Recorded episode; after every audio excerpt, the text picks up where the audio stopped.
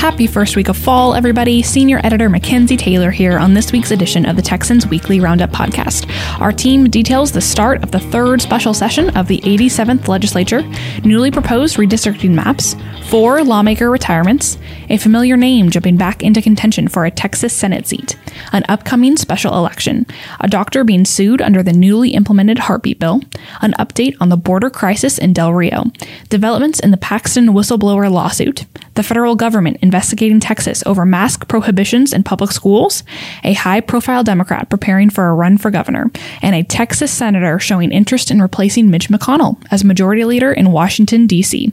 Thank you for listening and have a wonderful weekend. Howdy, folks. Mackenzie Taylor here with Daniel Friend, Hayden Sparks, Isaiah Mitchell, and Brad Johnson. Daniel, Oh. what? You know what I forgot? What'd you forget? To sit somewhere else. That's ridiculous. Ridiculous. Well, it's nice because I could do this blind at this point. You all sit in your regular mm-hmm. spots, makes it easy for me. Also, I'm very glad that it's fall now. It's like 20 degrees cooler than usual today. Mm-hmm. And I, you know, I can have my hot coffee that I haven't even in the summer. Is it officially peace. fall yet? Yeah, as of oh. yes, as of Wednesday. Oh, okay. Mm-hmm. So we're officially into fall, which makes my hot coffee drinking life much easier. Although y'all keep it freezing in this office, so I can drink it regardless. I didn't realize 75 degrees was freezing, but whatever. No, in the office, it feels so cold. I know Yeah. it's set at 75. That's that's below freezing according to the metric system. I think. I don't know. Hayden can back me up. We talk about this far too often on this podcast, but And happy for the fall. record, I have never touched the thermostat in this office. yeah, me either, unless I'm told to by our CEO or one of y'all. That's the I only time I touched frequently it. touch the thermostat to turn it up. Interesting. Mm-hmm. I don't believe that. You don't have to believe it. It's Yeah. true. Well, I don't, but that's okay. But all that to say, happy fall, folks. We have a lot of news to get into today. It felt like this week we were in a groove, and all of a sudden, more news was just happening. Lots of things going on, particularly in the legislature. Let's talk about the start of the third special session. Bradley, let's get to that. As it ramps up, give us an, a, a reminder of what is on the agenda. So we already had five items. They were redistricting. That's obviously the biggest one. Uh, disbursement of the $16 billion in federal coronavirus aid. Requirements that youth athletes compete within their biological sex. Curtailment of vaccine mandates by state and local government entities. And the establishment of a criminal penalty for the unlawful restraint of a dog. And at this point, we haven't seen any movement on bills through the process. The Senate has moved on some things. The. Senate has pushed through some. yeah. but uh, primarily we have no bills have passed yet. We're still in the first week. Not much has happened, Yep. right? I mean, how long has the House even spent on the floor this week? It's been you know a few minutes here, a few minutes there. Thursday was the first day that they convened since Monday when they opened the leg- the special session. Yeah, and we've had some committee hearings. Yep. But and there will be more. Uh, uh, apparently, Speaker Phelan said, um, as Speaker Phelan said on the floor Thursday, that next week there will be a lot, a lot more committee hearings. So And in typical Senate fashion, Dan Patrick, the lieutenant governor, or rather in typical Dan Patrick fashion, the Senate is moving quickly through some of their priority items. So yeah, we already saw like the um, the property tax compression bill get passed yesterday. Um, and so uh, yesterday being Wednesday, and so that's already through and on its way to the House, and uh, you can bet your bottom dollar that the Senate will do that with multiple other bills. So. now, yeah, now talk, talk to us about there were the two additional items that were added to the agenda this week. Yeah, so one of those is property tax relief. Um, now, the way one of the proposals was structured, it could have been taken up under the coronavirus aid uh, line item, but now um, any property tax bill can be considered by the legislature. And the other one is um, a bail reform constitutional amendment. This bill was passed uh, during the second special session, but the the paired constitutional amendment did not pass. Uh, it had to get 100 votes in the House, and it did not. And so, for that to be put up for a vote by uh, or for state voters, uh, it has to pass the legislature first. And so, um, the Governor Abbott wants to put this in code and um, in uh, in the Constitution, uh, just Basically, to make it just a solidification. Yeah, exactly. A solidification of what the legislature's So- already done. Those are the only two additions. That brings us up to seven. Uh, pr- rather light docket compared to what we've seen in the last two special sessions. Any surprises, or was it pretty much expected? Um, I'd say it's pretty much expected. We talked a little bit about what this means politically and why certain things were placed on there. I'd say the the unlawful restraint of a dog is kind of a, a question mark, although it did pass in the regular session. Uh, Governor Abbott veto, vetoed it. Um, He's hoping that it's slightly pared down a little bit. Um, we'll see what you know form it takes, but that's kind of to me the odd man out uh, of this, and um, especially given the uh, primary coming up next year. Certainly. Well, thank you, Bradley. Let's stay on the uh, special session agenda. Daniel, we're coming to you. Let's talk about redistricting. Um, we specifically have proposed Senate districts that were released this week or over the weekend. Talk to us about the big picture with the proposed Senate map. So I think the big picture with the Senate map is that, at least the proposed map, of course, this is going to go through the whole process. There are bound to be amendments in the Senate. Usually, what happens is when a redistricting bill goes to the Senate, the Senate passes it however they want, and then it just kind of flies through the House, and the House does their thing, and the Senate doesn't really touch that. now, they could possibly do that, but that's traditionally what's been done. Uh, so expect to see some amendments through the Senate process. That being said, uh, just the, the proposed map that did come out, and it's probably going to be generally what the, the final map looks like, uh, at least somewhat, uh, really shores up support for most incumbent, incumbents, especially uh, three Republicans and one or two uh, Democrats. So the Republican who helps the most really is who authored the bill and who who proposed this map is Senator Joan Huffman, who had one of the most competitive districts in the state, uh, and so it's definitely going to make her district a lot more Republican. It's also going to shore up Republican support uh, for two other Republicans in the Senate, Angela Paxton and Kelly Hancock, in the uh, kind of the the DFW area. Um, Hancock is in Fort Worth, Tarrant County, and Paxton is up in Collin County. And so uh, those two districts will become more Republican as well as Huffman's over in the Houston area.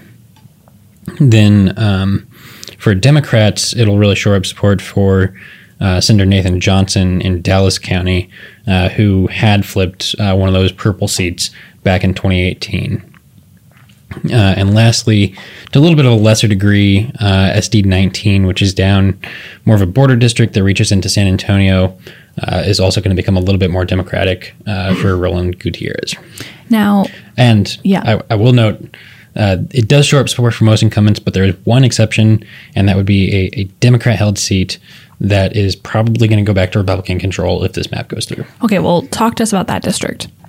So that district is Senate District 10, wh- which is represented by Senator Beverly Powell in Tarrant County. Uh, this district has been uh, the center of controversy uh, for the past decade. Uh, back in 2011, um, that was currently held by a, a Democrat then, Wendy Davis, and the Republicans in the Senate then tried turning that into more of a Republican seat. And uh, that was met with uh, objections in the court because it was turning a a district that had become a minority majority district into a district where Anglos would be in the majority. And so uh, that was actually blocked in the courts and it was kept intact uh, more what it had been. Um, I imagine that there are going to be similar challenges brought to the court uh, in in, the, in case that this map passes. Uh, but Republicans have been trying to be a little bit more careful in uh, how they change the demographics there. So um, if you look at the the demographics in the proposed district, there are um, it goes from being a, a very strongly minority majority district to just a slightly minority majority district. So Anglos are still in the minority with about 49% instead of, um, I think it was 40% before. So um, still keeping uh, minorities population wise in the majority. Now, the, the small little catch there, which is probably going to be coming up in, in the courts, is that the, the voter age pop, voting age population is where Anglos are now going to be in the majority. Uh, so there's a little bit difference there between just the, the population straight up and the voting age population. Those who are actually casting ballots. so um, that'll be interesting to see how that plays out, but something to keep an eye on. Okay, talk to us about other, you know, thirty thousand foot view takeaways from from these maps. Yeah, so there's uh, there's lots of different changes that have happened, uh, lots of different uh, geographical shifts. Uh, one of the big ones has been uh, the expanding geography of rural districts, uh, because rural population is is kind of not declining or it's not increasing the pace as the rest of the state for certain, and in many parts it's still declining. Uh, so districts like uh, SD 31, which is up in the Panhandle, now reaches from the Panhandle down to Hill Country. So huge, huge district, becoming bigger. Um, Another interesting thing is that there wasn't really any big attempt to shift the border districts toward the favor of Republicans, uh, especially in light of the trend that we've seen along the border in the past few elections, uh, where Republicans have really been gaining control or, or, gaining support among Hispanics down in that area, especially in the rural areas of the border. And so I think the Senate could have possibly uh, flipped a seat there, even. Uh, but there hasn't really been any touching, messing with that. Uh, it's really just kept it for the incumbents, uh, the Democrats in those more urban areas down along the border. And so that was something that was interesting, notable takeaway. And then the other last big thing, which we'll talk about a little bit later in this podcast, is that there was a shift in Senate District 14, which doesn't actually help, Senate District 24, sorry. Yeah. Um, doesn't actually help the incumbent because she's actually leaving the Senate to run for a different position. Uh, but it does help a, another former state senator. And so we'll talk about that a little bit later. I like it. Well, let's stay on how redistricting is affecting lawmakers and talk about retirements. Brad and Hayden, we have some we have four retirements this week so far of lawmakers saying, particularly state house members saying, okay, I'm opting out. I'm not running for reelection. Brad, let's start with uh, Scott Sanford. Yeah, so the McKinney Republican announced this week that he would forego reelection in 22. Um, by the end of this term, he will have been in the House for a decade. So um, his reasoning was that he's now uh, he has a second grandchild on the way, and he wants to spend more time uh, with his family. He said, In the midst of changing life se- seasons and a personal evaluation of priorities, I have made the prayerful decision not to file for reelection. Uh, a couple things to note his district is solidly red, according to uh, our Texas Partisan Index rankings or ratings uh, done by Daniel. It's an R66 district. Um, he was rated the 26th most conservative member during this most recent session in 21.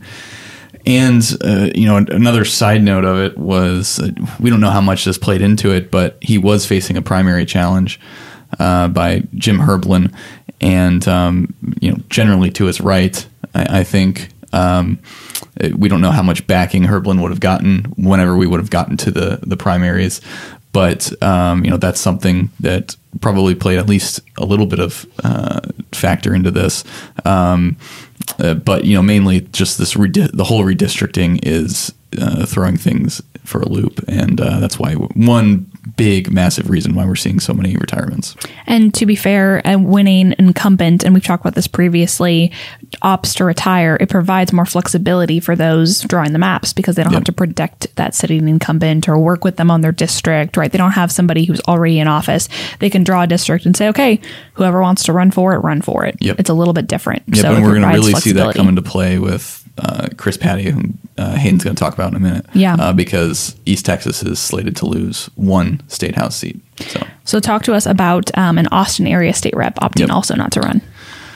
Uh, Celia Israel, representative from Austin, um, she has decided not to run for a different reason than most of these other uh, people uh, that we're talking about today. Uh, she is considering a run, mulling a run for Austin mayor which uh, current mayor Steve Adler is term limited in 22, and so there's going to be a vacancy there. And I can imagine that some you know pretty um, high profile candidates jumping into the race here, considering you know it is Austin, it's the state capital, one of the biggest cities in Texas.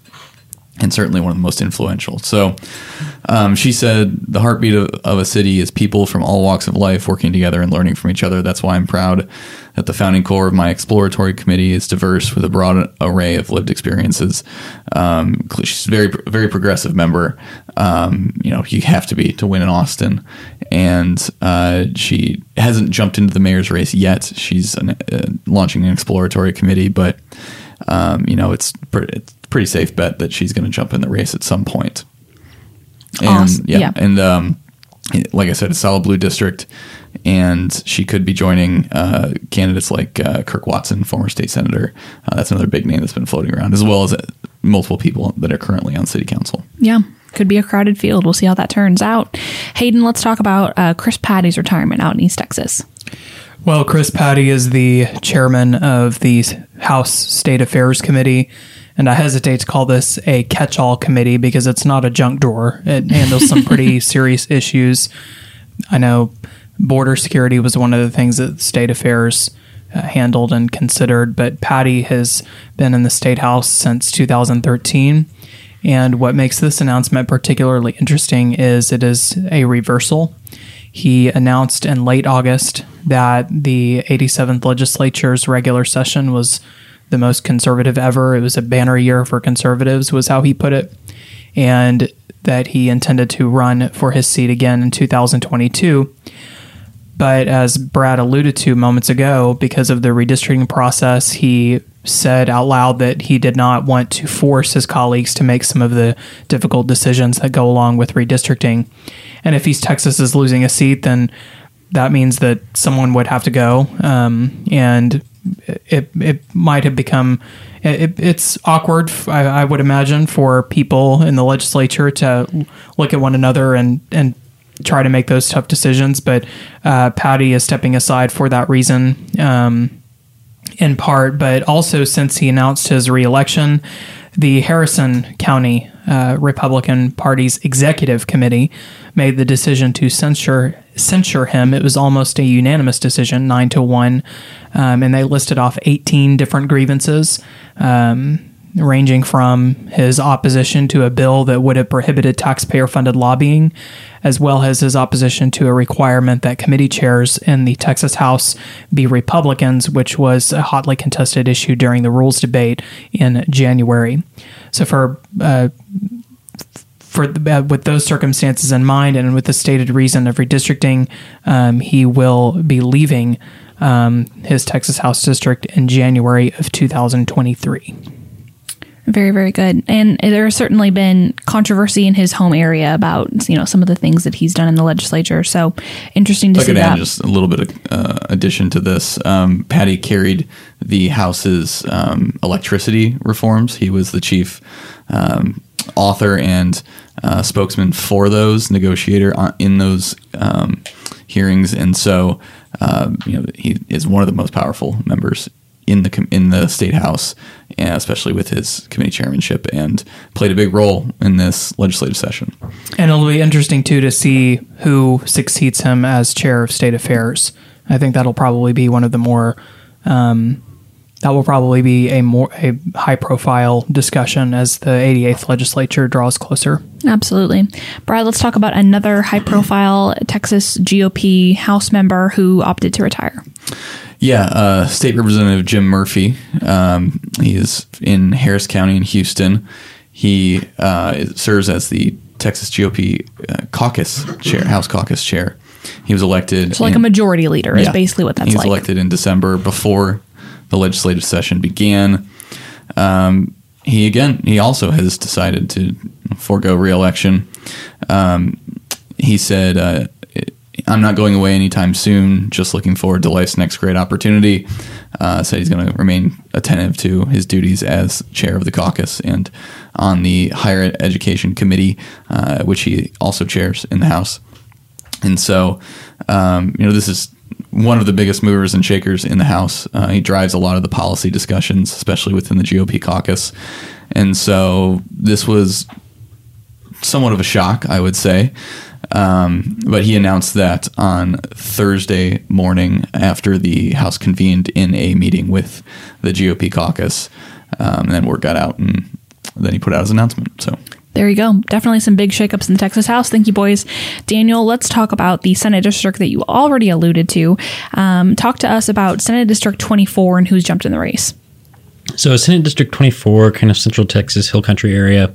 Uh, previously, or, or, currently, it is held by Senator Dawn Buckingham uh, in Travis County. Now, the interesting thing with the proposed Senate map is that uh, it actually cuts out Travis County, and uh, in its place, uh, a little bit more population is added from Williamson County, uh, which was not in it previously. Uh, but it also dips down uh, south of San Antonio uh, to uh, a small county where actually former state senator Pete Flores, who was previously in Senate District 19, lives.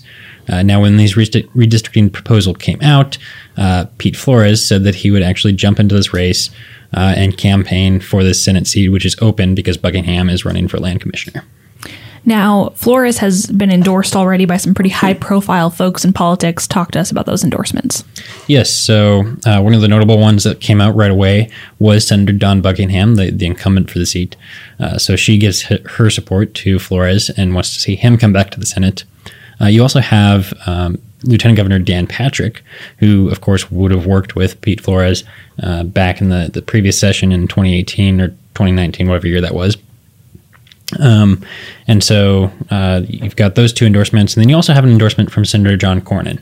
Uh, so those are some of the big ones that he's already received and is touting. Now, is Flores the only Republican in this race? Well, we'll actually have to see how the the maps end up to see who actually stays in the race. Uh, but right now, there is actually still another person campaigning for that, uh, and that would be former Austin City Council member Ellen Troxclair, uh, who launched this campaign uh, for the seat earlier this year uh, you know, when the district was still uh, presumably possibly going to be in Travis County, where Dawn Buckingham lives, uh, as well as Ellen Troxclair. And so uh, now that Travis County has been cut out of the district and is actually going to uh, another senator's district, um, we don't know if Troxclair is still going to be living in the district by the time the map is actually official and the filing window opens for candidates to actually officially file for the ballot. Uh, but that being said, she's still campaigning for the seat and even released an endorsement earlier this week uh, after Flores announced his campaign, touting an endorsement from U.S. Representative Roger Williams. Very good stuff. Well, thank you, Daniel, for covering that for us. And we'll definitely be interested to see how the maps actually finalize and where they end up. Isaiah, let's talk about a special election in San Antonio. Who is running and for what seat? I don't think so. so there are five candidates vying to replace State Rep Leo Pacheco in the Texas House. Pacheco, a Democrat, is retiring to return to academia and teach at San Antonio College. Uh, one of the candidates is um, I, this is just the way they're ordered on the Texas State Secretary website. Yeah. Uh, Katie Farias, a Democrat. Currently, she um, is a Southside Independent School District board member.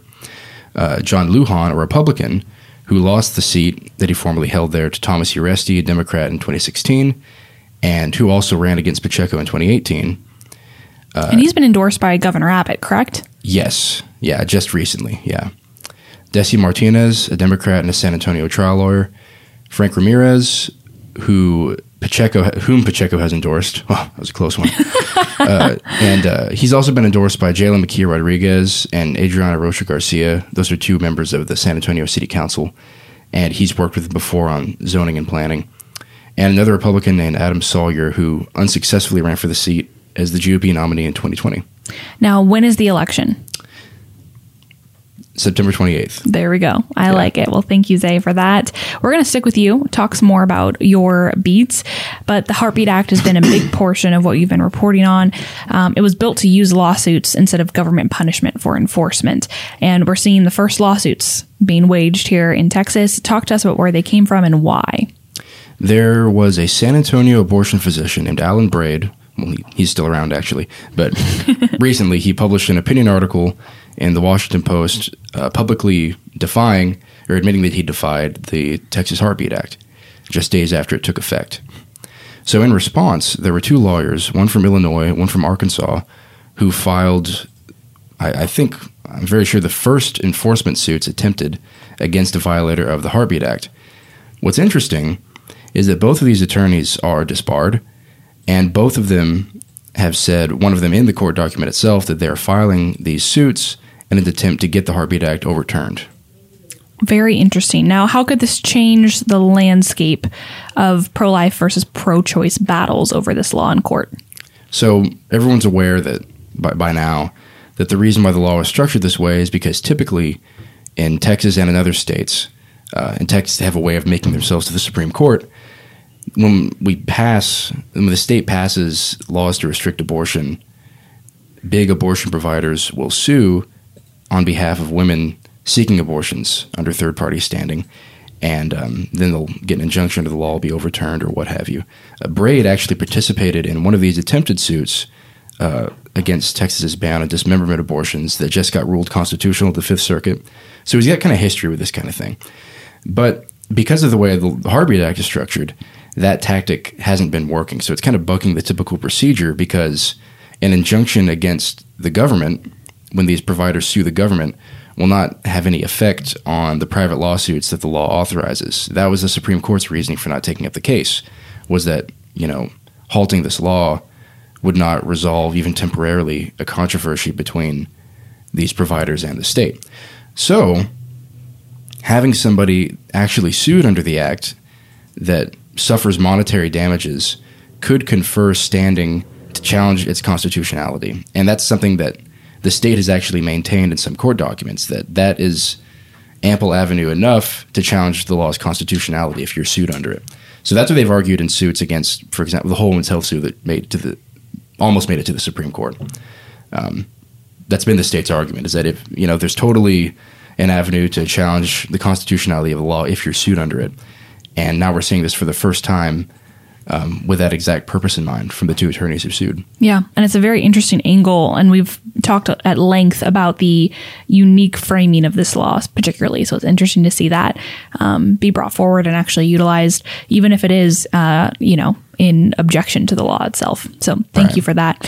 Hayden, let's talk about the border. Um, there has been a lot of hubbub surrounding the Del Rio area and just what's been going on down there. We've talked at, you know, at, at length about this. You've reported at length about it, but talk to us about what the Del Rio area has been facing in the last few weeks. Well, hubbub is probably a gentle word to describe what has been going on in Del Rio in recent days, uh, particularly uh, last Friday and Saturday. The Del Rio community was inundated with thousands of individuals, most of whom were from are from Haiti and have reportedly been in Central American countries like Chile and Brazil and a lot of information has been spread by word of mouth, uh, particularly among Haitian individuals, that the Biden administration had chosen to extend temporary protected status uh, to anyone who was in the country before, I believe, uh, a date in late July. And in addition to that, the Biden administration chose to stop deporting individuals, um, I believe, on September 8th due to an earthquake that hit Haiti recently. And of course, that country has been uh, rocked by other turmoil, such as the assassination of their president, which I think is still being investigated. Uh, but based on that information, um, I've seen varying figures, but uh, as many as 16,000 uh, Haitians uh, went to Del Rio, crossed the Del Rio International uh, the international border there and camped out near and around and under the Del Rio International Bridge. And it, it became popular for people to say people were camping under the bridge, but there were people all over the place around this bridge. There were there's drone footage. There are pictures. Of course, there, there's plenty of media now of, of what's taking place. At first, it was a little bit restricted, I'm sure, because federal authorities are trying to gauge the situation themselves. Uh, but they're just absolutely overwhelmed. Uh, Congressman Gonzales, who represents the largest portion of the southern border than any other congressman, posted pictures of empty grocery store shelves in Del Rio. The mayor of Del Rio, uh, Bruno Lozano, uh, was waving his arms, all, all but uh, yelling at the Biden administration to get their attention. That and and he has been since February that the situation is untenable, and this is just the latest episode in what has been going on this year. Uh, of course, in August and July, there were more than 200,000 enforcement encounters with illegal aliens. So many of these individuals, uh, Haitian individuals, have been taken into custody. They have, some of them, been deported to Haiti. Deportation, flights, repatriation flights have resumed, and uh, many individuals have gone back. Of course, many of them have not been in Haiti um, in many years, and this is part of the Fed's effort to get this under control. And as a result of that, once again, word of mouth, people began to get the message that deportation flights had have had resumed, and so then there were reports of people going back over uh, the river at the Rio Grande, um, and and that is what uh, spurred some of the the optics that have uh, people have been preoccupied with uh, many of the optics of this issue. Um, so the uh, border crossings um, resulted in uh, a, a shortage of resources in that area, and uh, what what could be lost in in what has happened in Del Rio, and what I was told by a um, uh, former Border Patrol chief earlier this week is that um, if these deportations are only applied to Haitians, it, it could it won't necessarily deter other groups Right. uh, from from coming across the border, um, and so this is part of the broader border crisis. And the Texas Department of Public Safety and the Texas National Guard have had to step up uh, due to the lack of personnel. Uh, uh, on the border, and they've of course been distracted by humanitarian issues because they're taking care of women who are giving birth, children who have healthcare needs, uh, men and women who have healthcare needs, and they're unable to attend their border patrolling duties. And the Texas Department of Public Safety has supplemented that by sending a surge of, of of officers to the border. Some would say that not enough National Guard troops are being sent there, but they've even gone as far as creating a, a barrier with their DPS vehicles.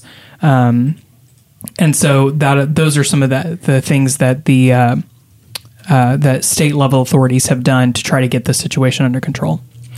Very good. Well, thank you for covering that for us. Let's stay on that uh, general story.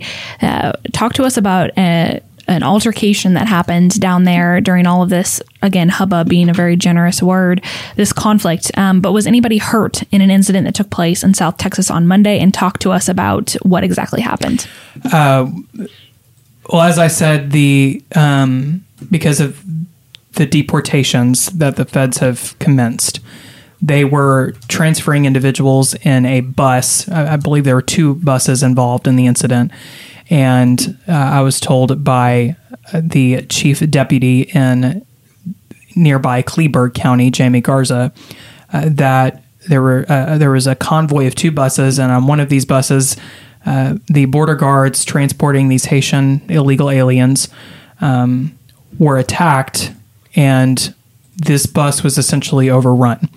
And the way Garza put it is when, when an officer could be at risk, it's like awakening a sleeping giant. So there was a great uh, law enforcement presence there on US Highway 77 um, as this bus was being uh, transported or transporting these individuals from Del Rio to Brownsville. And some of them were able to escape, but they were ultimately captured and placed on a more secure bus and taken to their final destination of Brownsville. And he emphasized that uh, there were no injuries in this incident. And um, this foreshadowed, well, I won't say it foreshadowed, but it, it um, was similar to another incident that took place once the, the planes landed in Haiti. Uh, there were some pilots that were assaulted um, by individuals who are being uh, deported to Haiti. So it's a very chaotic situation as as some of these individuals are deported and some of them are being uh, given released into the country and being given notices to appear uh, rather than facing repatriation, being sent back to their home country. Uh, so, a very chaotic situation on the southern border. Um, but the Secretary of Homeland Security, Alejandro Mayorkas, promised uh, at a congressional hearing on Tuesday that we should expect the encampment to dissipate and for the situation to improve rapidly because of the um, the measures that they put in place. So we'll have to see uh, how that how that plays out in the coming days. Well, Hayden, thanks for straightening out all those facts for us so we can have a better understanding of what exactly is going on down there. Certainly something we'll keep an eye on, and thank you for your reporting on that. Daniel, there was a new hearing in the Ken Paxton whistleblower lawsuit earlier this week. Give us some quick background on that case. So, if you don't remember, uh, a year ago, there were former aides who uh, raised some allegations against uh, Attorney General Ken Paxton, the Office of the Attorney General. Uh, you know, these were top attorneys working pretty much directly under Paxton himself, raising some pretty serious allegations of abuse of office and bribery. And uh, shortly thereafter, after they raised those allegations, uh, they were fired or let go from the office, or some of them resigned. And uh, ultimately, four of them filed a lawsuit under the Texas Whistleblower Act uh, against the Office of the Attorney General, uh, alleging that they re- they faced retaliation uh, for their uh, raising their allegations. Um, now, the OAG has attempted to have this lawsuit rejected by the court on the grounds that the plaintiffs don't have standing, But the district court that this lawsuit was brought into actually rejected those arguments. Uh, and then the OAG appealed this to the Third Court of Appeals in Travis County, and that's where that is right now. Now, what did the court hearing focus on? So the hearing this week really, uh, the judges honed in on a single argument that was being made by the Solicitor General, who is arguing on behalf of the OAG, uh, and that argument is that uh, Paxton is essentially protected from the Whistleblower Act because he's an elected official. Now, the Whistleblower Act uh, in Texas applies to employees, uh, governmental entities, and appointed officials, but doesn't actually specify an elected official. Uh, now, one of the things that the uh, plaintiffs, the, the whistleblowers, argue uh, kind of against this is that even though uh, there's no elected official specified in the um, Whistleblower Act, they're not specifically exempted from it either in code. Now, even though the lawsuit uh, itself is actually against the Office of the Attorney General, the and not Paxton, uh, so Paxton is not named as the defendant in the suit. Uh, the OAG says that the opponent's arguments all hinge on the actions of Paxton.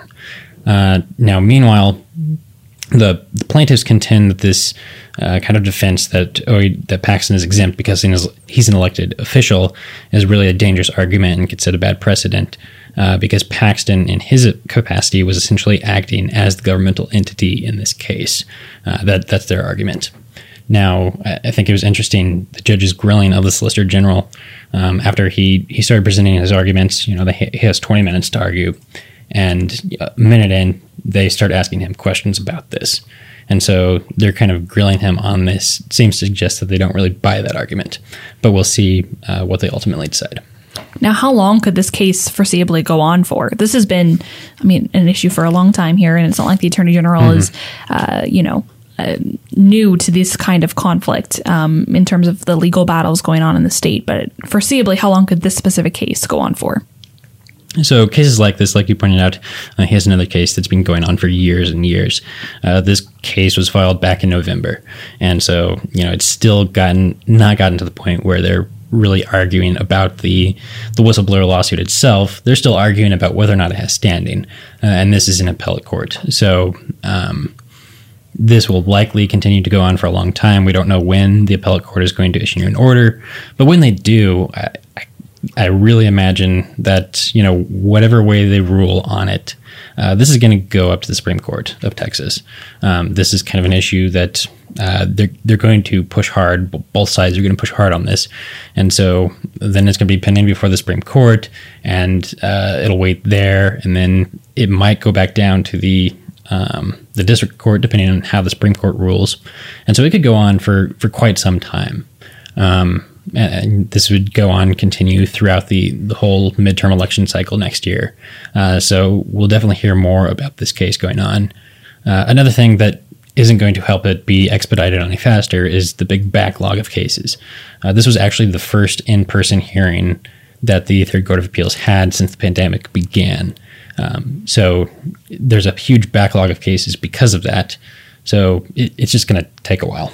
Yeah, and we've even heard from you know different different folks in the broader political spectrum that okay, well, this is certainly an issue that one will be a huge talking point of the attorney general primary race, wherein the attorney general is facing three you know pretty prominent opponents um, on you know on the Republican side, specifically citing these allegations as the reason for their jumping in the race, mm-hmm. um, or the or the uh, just problem in general with the attorney general's tenure. Um, but also during the, the general election, even last cycle, before all of this broke, there were other allegations that you know his opponent then used mm-hmm. in every in every campaign messaging. So politically, where do you see this going?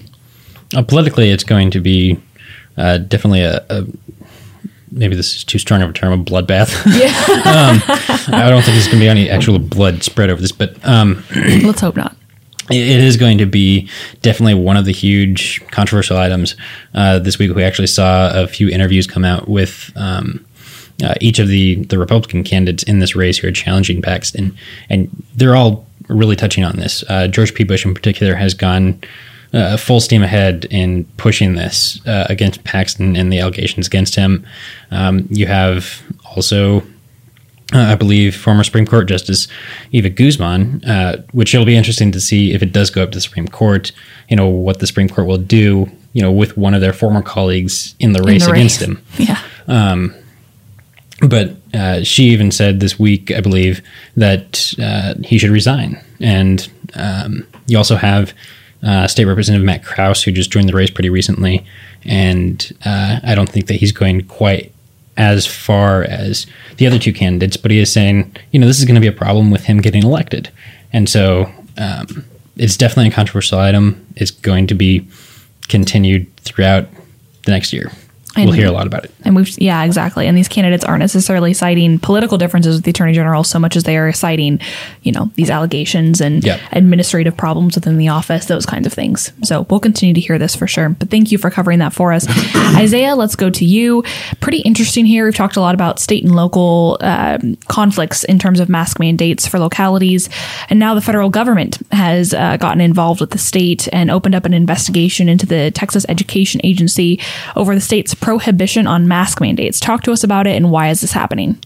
Yes. So the Office of Civil Rights within the U.S. Department of Education has been opening investigations into states around the country that, um, to some degree or another, have not allowed schools or school districts to implement mask mandates. And Texas is the latest. The argument for Texas, I, I mean, I haven't looked at other states, I presume it's similar, is that um, the department suspects that a prohibition on mask mandates might legally count as discrimination against disabled students, specifically students with disabilities that um, put them at a heightened risk for severe illness from COVID and that would be prevented from safely returning to in person education if nobody's wearing a mask. That's, that's the general argument. And there's been, it, it, it mirrors the claims of a similar lawsuit. This is an investigation, but it reminds me of a lawsuit Yeah. that um, is still ongoing. There is a disability advocacy group that sued the state on behalf of a number of disabled children um, because of Abbott's prohibition on mask mandates. Because if you all remember, the prohibition comes from an executive order. It wasn't a law that the legislature passed, but um, it's still state policy, and the TEA has decided that you know, in the most recent guidance that they're going to treat it as enforceable. So there's this lawsuit going on as well under essentially the same claim. And um, the most recent major event, major, order, was that the judge denied the group's petition for a temporary restraining order to stop the mask part of GA 38. So that's a bit of a loss for them. But um, who knows how this new intervention by the feds will, will change that suit and how it'll end up. Yeah, and that executive order really has been what all these lawsuits or movements by localities has stemmed from, right? So Right. it'll be interesting to see how now the federal government's involvement changes that, or you know, basically it's just conflict and one entity going after another. So thank you for covering that for us, Daniel. Let's talk about more proposed maps. Um, this time with the proposed map of the state board of education districts. How will that affect the partisan leaning of the board if these districts, if these maps are the ones that are accepted at the end of the day?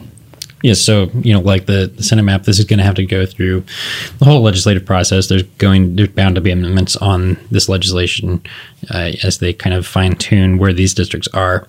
Uh, but the proposal that was put forth also by Senator Joan Huffman uh, in the Senate, uh, if this went through, uh, it wouldn't likely change anything quite as drastically as the Senate map, uh, but it does do the similar thing in shoring up support for incumbents.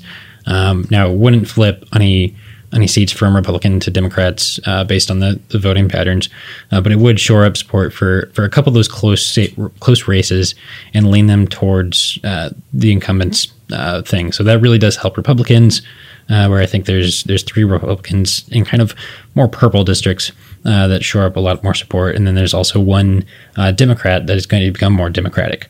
Um, now the, the and then there's also one uh, seat that's down in South Texas, kind of the Rio Grande Valley, and then it curves up along the coast. And that'll end up being, uh, if this map goes through, probably the most competitive uh, seat, close to kind of a 50 50 split, uh, but it does become a little bit more Democratic.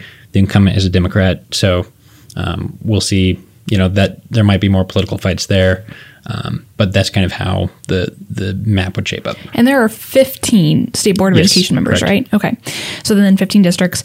Talk to us um, about there was some controversy um, over the pairing of one set of members. So these members got districted into the same district, Mm-hmm. both incumbents. Uh, why was that? Why did that happen? Tell us about the controversy. So this is something that does happen frequently, and when the house maps do come out, this will be something that we'll definitely want to. Everybody who's nerding out about this will pay attention to, uh, because the pairing is really uh, in in Texas law. You have to live in the district uh, that you're running in, uh, unless it's a congressional seat, which For the is state a federal. legislature, But for the state, you have to be in the district. Um, and so, if you get paired with another member, well, your, your choices are either you can't run again. Um, I mean, or you, or you, you run against the incumbent, you can't run for your old seat, or uh, you move back to a different seat. So, uh, in this case, there were only two members in the State Board of Education who were paired, uh, and that would be uh, Matt Robinson in Friendswood, uh, which is just south of Houston, He was actually retiring a Republican, uh, was paired into a Houston Democrats district, uh, Lawrence Allen.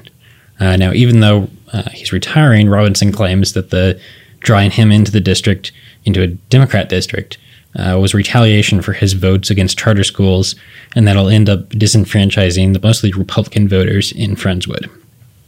Uh, now, apart from that, uh, Robinson was supportive of the map and said that he did like seeing uh, more support showed up for his Republican colleagues in the SBOE. Yeah, and Robinson certainly has been the uh, center of a lot of this conversation about Republicans and charter schools, and I think it was a surprise to some to see his stances more recently. So thank you for that. We appreciate your coverage, and we will continue to watch all of that. Um, but Bradley, we're going to come back to you. It sounds like a, a very high-profile Democrat is nearing a run for governor. We've heard these rumors before. Unsurprisingly, it's Beto. Talk to us about the news on this front. Shocking, right? um, yeah, it was basically an open secret at this point that he was at least mulling the run. I mean, he's increased his his public um, exposure a lot recently, especially during all of the election bill fight um, and the quorum break and all that stuff. um, so he actually has not confirmed anything yet, but Axios broke a story over the weekend and said that um, a few uh, uh, political uh, consultants had told them that he is close to announcing he will do so later this year. When that is, no idea. But um, that is you know likely to come, and I think it would be a massive shock if it ends up not happening. Uh, Democrats currently don't have any high-profile candidates in the race, and there's really been no talk of any other candidates for the Democrats explicitly jumping in. Now there has been talk about Matthew McConaughey. Would he run as a Democrat? Would he run as independent? No idea. Um, he hasn't even. He's just kind of uh, cold speculation on it too, and he's not had hasn't come out and said one way or the other either. Uh, but it's interesting. We saw some polling come out recently um, in a hypothetical matchup between Abbott and Beto. Uh, Abbott was up 42 to 37. Now, obviously, uh, you know that's a five point lead for Abbott, and uh, but that had the margin had shrunk a significant amount since the last iteration of the poll. Uh, but another odd twist was showed that um, I don't remember the exact percentages, but Matthew McConaughey was up on Abbott in that hypothetical head-to-head. 44-35. 44-35 by substantial margin. Um, and so who knows what's going to happen um, other than, you know, I think Beto's going to jump in the race and uh, most people know that. And, um, but as far as McConaughey jumping in, how does that affect this race? We don't know. And also, you know, Abbott has to get through his primary. And so, um, if Beta were to jump in, and should the primary opponents for Abbott make things interesting, um, Abbott's you know fifty five million dollar war chest that is a great advantage to him right now is going to take a hit, and he'll have to use it. He'll dip into it quite a bit. Um, Beto would po- pose a far bigger, far more substantial opposition than uh, Lupe Valdez did in 2018 Yeah. against Abbott. So um, we'll Name see. ID, fundraising, all that. Oh yeah, yeah, yeah. I mean, just a higher profile figure uh, in total. Yeah. So. And to be fair, Beto running in the presidential in 2020 will affect his ability to run in Texas, right? So the hell yes, I'll take your AR-15s. That's not going to fare well in a lot of the more uh, moderate Democrat districts, the Yeah. border area. That that won't fare as well as It it, is did not in the a same Beto Democrat that primary. ran against Ted Cruz. Yes. That's for sure. Uh, but I think it's fair to point out that Beto still ran pretty progressively in 2018. Uh, now he didn't go as far as to endorse gun confiscation, which he did during the presidential. Yeah. But you can bet that Abbott's going to use that on every mail piece. Oh, yeah. The, hell yeah, we'll take your AR-15s, your AK-47s. So And the other thing, since then, I've also noticed. Um, I, I believe it was Representative August Pfluger out in West Texas actually sent out an email, a fundraising email or campaign kind of email, saying, you know, Beto's going to rake in a lot of money. Uh, help me. You could donate to me, of course. Uh, but I think that is a good point. That even if with Beto running, even if he's running as a really progressive candidate that won't fare well with moderates in Texas, uh, he still has the potential to rake in a lot of money for Democrats in Texas. and just have take the money out of it, just ha- draw more Democrats to the polls to drive up the returns for lower ballot de- Democrats, Yeah. which we saw happen in 2018. Obviously, he also had 80 million dollars to work with. Right. So, um, will he ki- have that kind of effect again?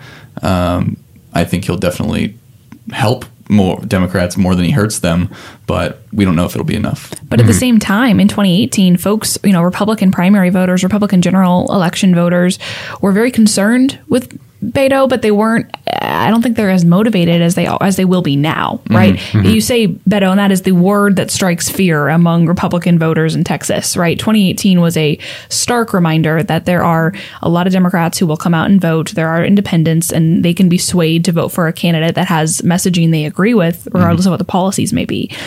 I don't know who will be more motivated Democrats to come out and vote for Beto or Republicans to try and ensure he does not win. Yeah. So, and of course, the other factor to consider is who's in the White House.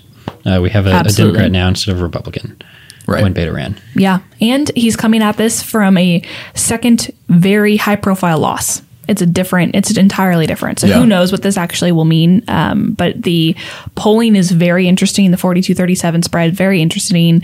We'll see what happens. McConaughey, I think, you know, in our in our expert political opinions, I would say running as an independent would be where his bread and butter is, where he can actually get some of that field that, you know, Play the Ross Perot yeah, and Abbott v. Beto matchup. it'd be interesting. Who knows? Well, Bradley, thank you for that. We'll continue to watch, and it's it's just fun to talk about these kind of matchups. It's like a you know big boxing rounds or something.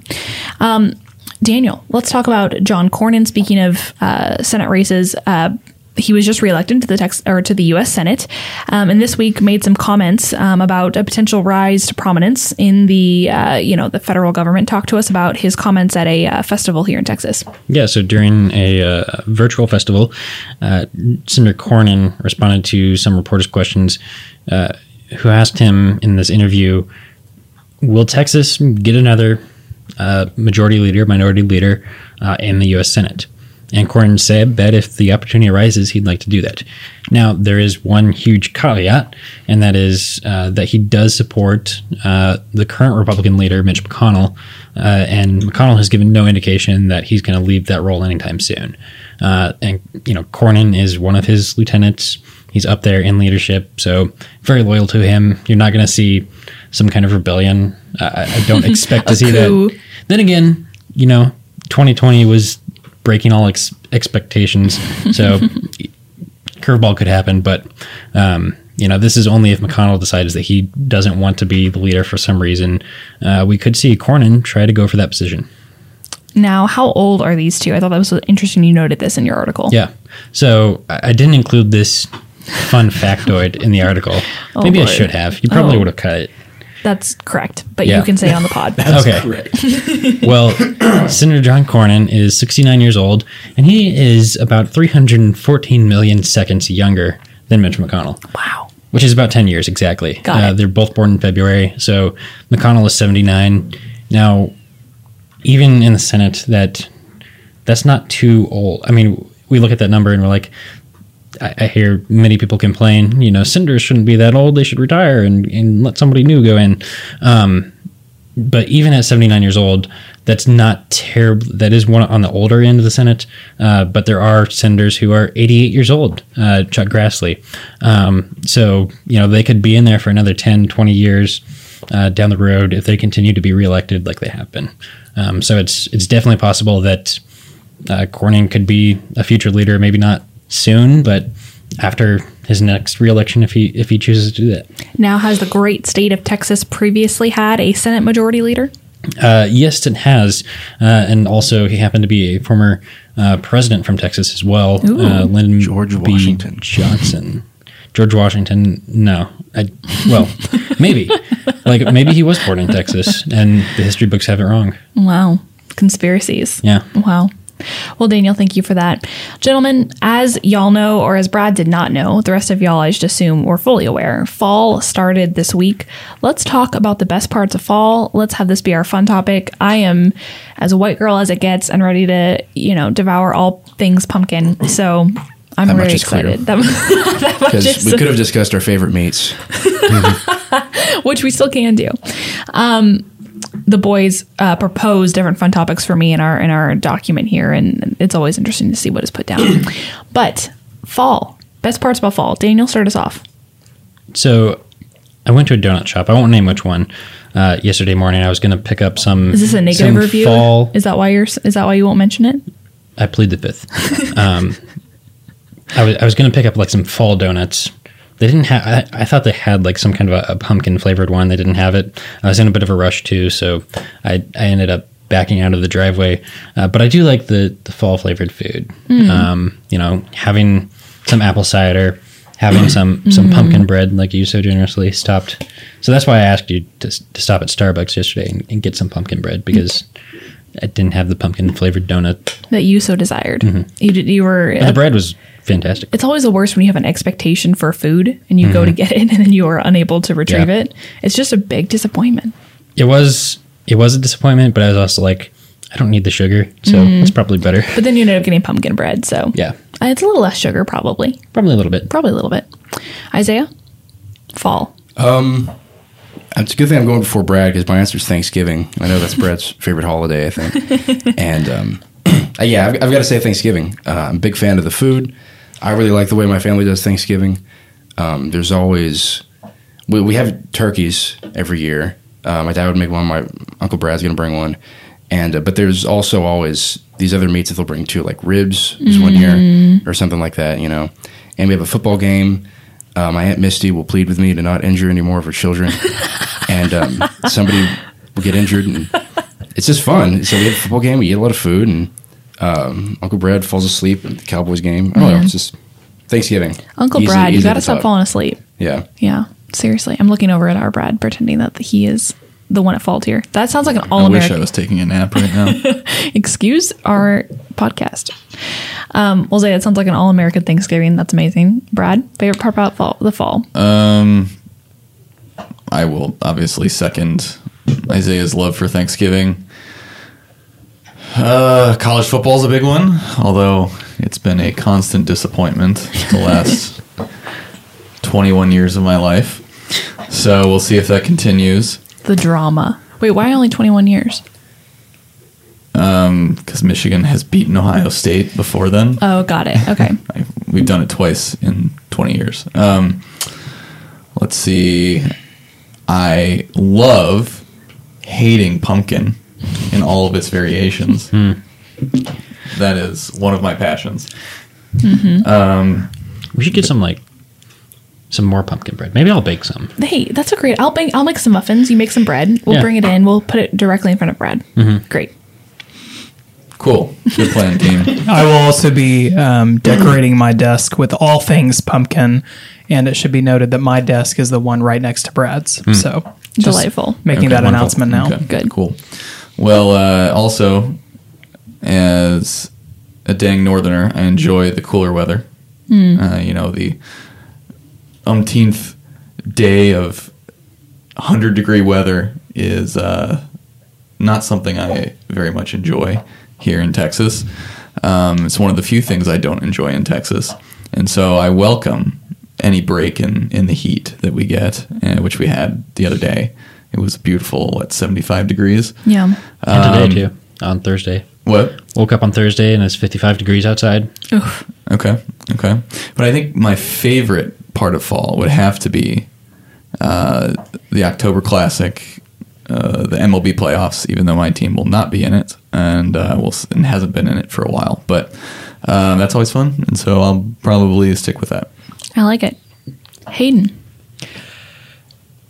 Well, I guess Thanksgiving's already taken and pumpkins are already taken. Y'all are taking up You all can, the good ideas. you can just tell us your favorites. Um, There's room for more people. I like the fall because I like New Year's and fall is like the Friday of the year. Interesting. I love really the perplexed look that Mackenzie just gave me. well, I loved it, and I was processing it. And I look over, and Isaiah is just really cracking up at that. I, okay, well, uh, that is my official statement. It's like it's like the Christmas Eve of the year.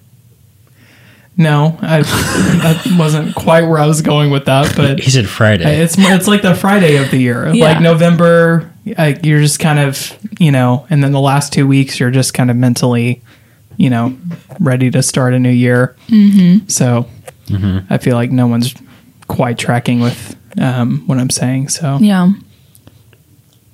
Well, yeah, it's, an, it's an I interesting yield the balance analogy. of my time. well, I I like it. If it does feel like I don't know, going into the holidays, there's a lot to be excited about. So it kind of feels like um, there's anticipation associated with it. I understand. Um, I just love fall period.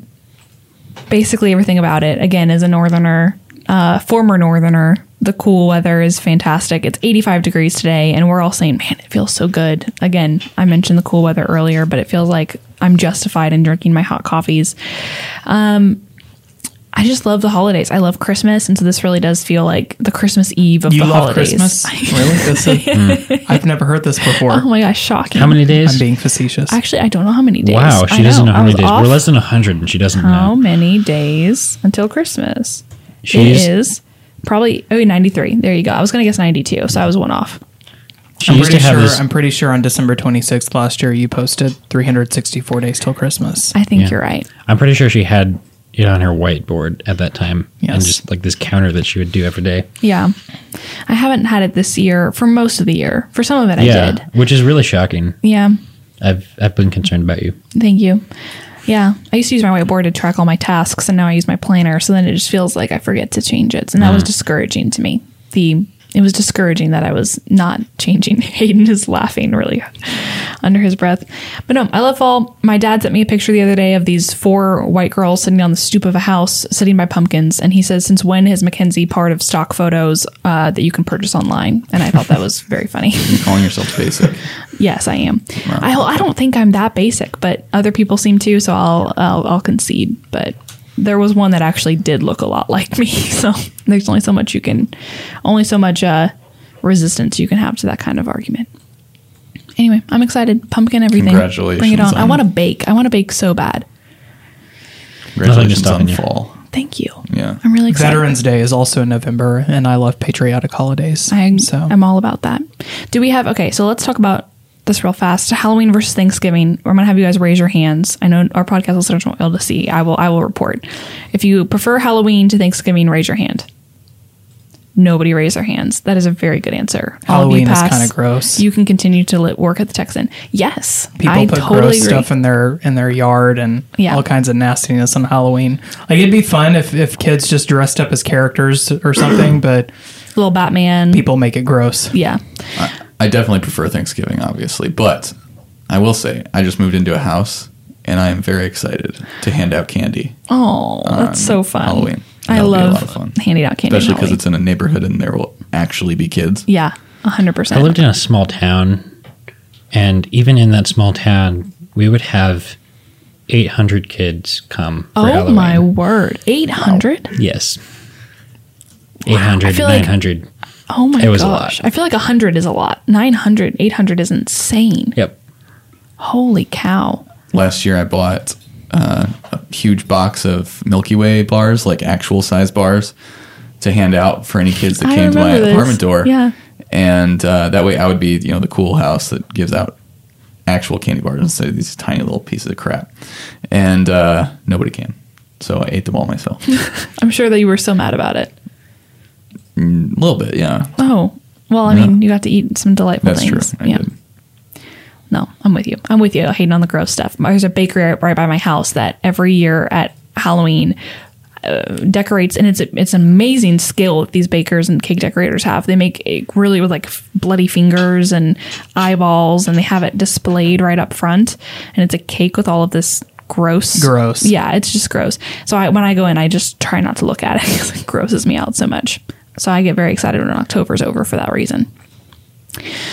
Anyway, well, gentlemen, thank you for obliging. You are all superb. Yes, it we is know. our job to show up here. I Just literally was waiting for Brad to make some snarky comment about ob- obligatory uh, workplace Well, involvement. You forget that Brad hates compliments. Yeah. And and I love to give them. So it's Yeah. a really great workplace relationship we have. Well, folks, on that front, thank you for listening, and we will catch you next week. Thank you all so much for listening. If you've been enjoying our podcast, it would be awesome if you would review us on iTunes.